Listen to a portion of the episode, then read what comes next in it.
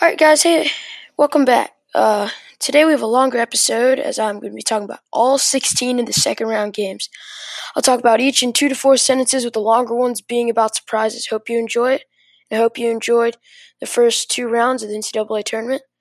I, I didn't. My team's not in anymore as UVA lost to Ohio, but whatever, whoever you cheer for, good luck to them. And I'll talk to you coming up on the show.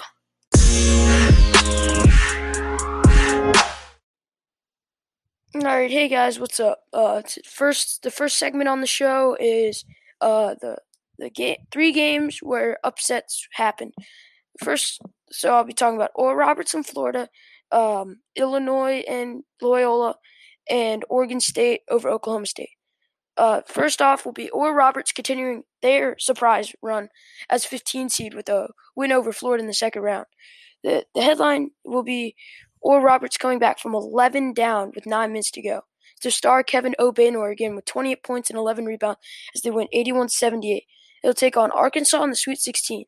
By the way, there's, there's two, two, two facts. By the way, Arkansas is in the Sweet 16 for the first time in 25 years. And, well, this isn't a fact, but in my opinion, um, I feel like once uh, the 15 a 15 seed beats a 2 seed, they they just lose lose by like 20 in second round, but, but this seems like a very good Oral Roberts team and I don't know, can they make the Elite 8? Uh that who knows. They will play Arkansas. Third all right, next up is uh, Loyola over Illinois. Can they repeat their surprise run from 2018? Krutwig has led the way for the Ramblers as they move on to Sweet 16 with a dominating 71 58 win over Ayo Kofi and company. Many had picked Illinois to make the Final Four and possibly win it all. That's gone now.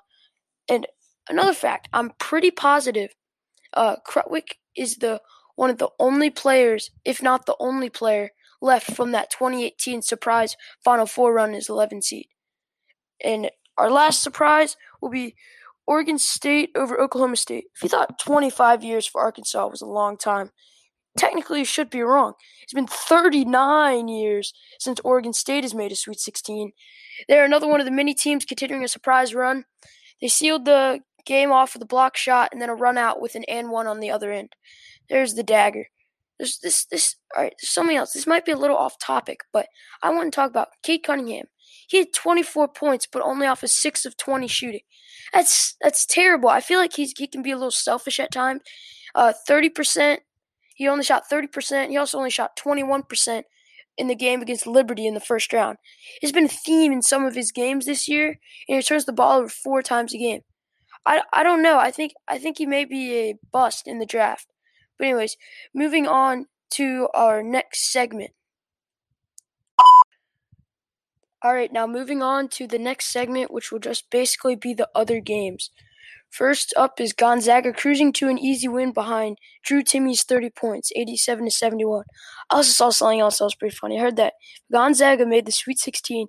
His mom would make Drew shave his handlebar. That was pretty funny. All right. Now, second up, Iowa takes their exit after getting dominated by the Ducks of Oregon in the second round.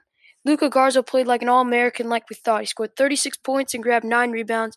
It was emotional after his final game as a Hawkeye. I think he'll move into a first round draft position. He has size, can shoot the three, and body everyone in his way. It's it's a little it's sad to see him go out that way. He's he's definitely a great player though. Oregon will now play USC in the Sweet 16. Uh, UCLA ended Abilene Christian's Cinderella bid with a dominant 67-47 victory. Played like some they played like some amazing defense throughout and held them only to 29% shooting.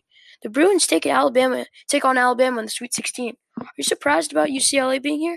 I thought that they were one of the one of the I think they were the best first four team that can make a dent in the tournament and they have in the Sweet 16. Most of the other games were dominated by one side. Um, Florida State over Colorado by 18, Michigan over LSU by 8, Alabama over Maryland by 19. But our final game today was, in my opinion, a surprise. The Trojans massively manhandled the Kansas Jayhawks. The a little bit of backstory, facts, news. The, the last time Kansas had been unranked in the season was 2008, I believe. Fact check me if you want. Long story short, it had been a long while. They went on a skid during the season, and that streak had ended. Then they became one unranked for the first time in as many years.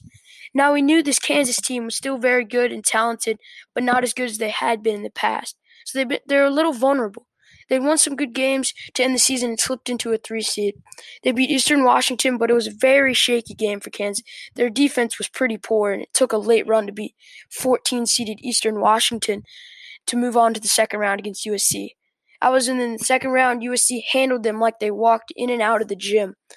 Another game where Kansas's defense was absolutely terrible.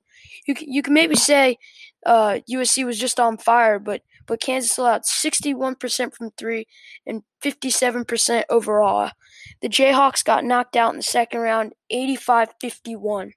They that, that was surprising, but anyways, I hope you enjoyed this episode of March Madness, and I'll talk to you next time on Fast Break Sports.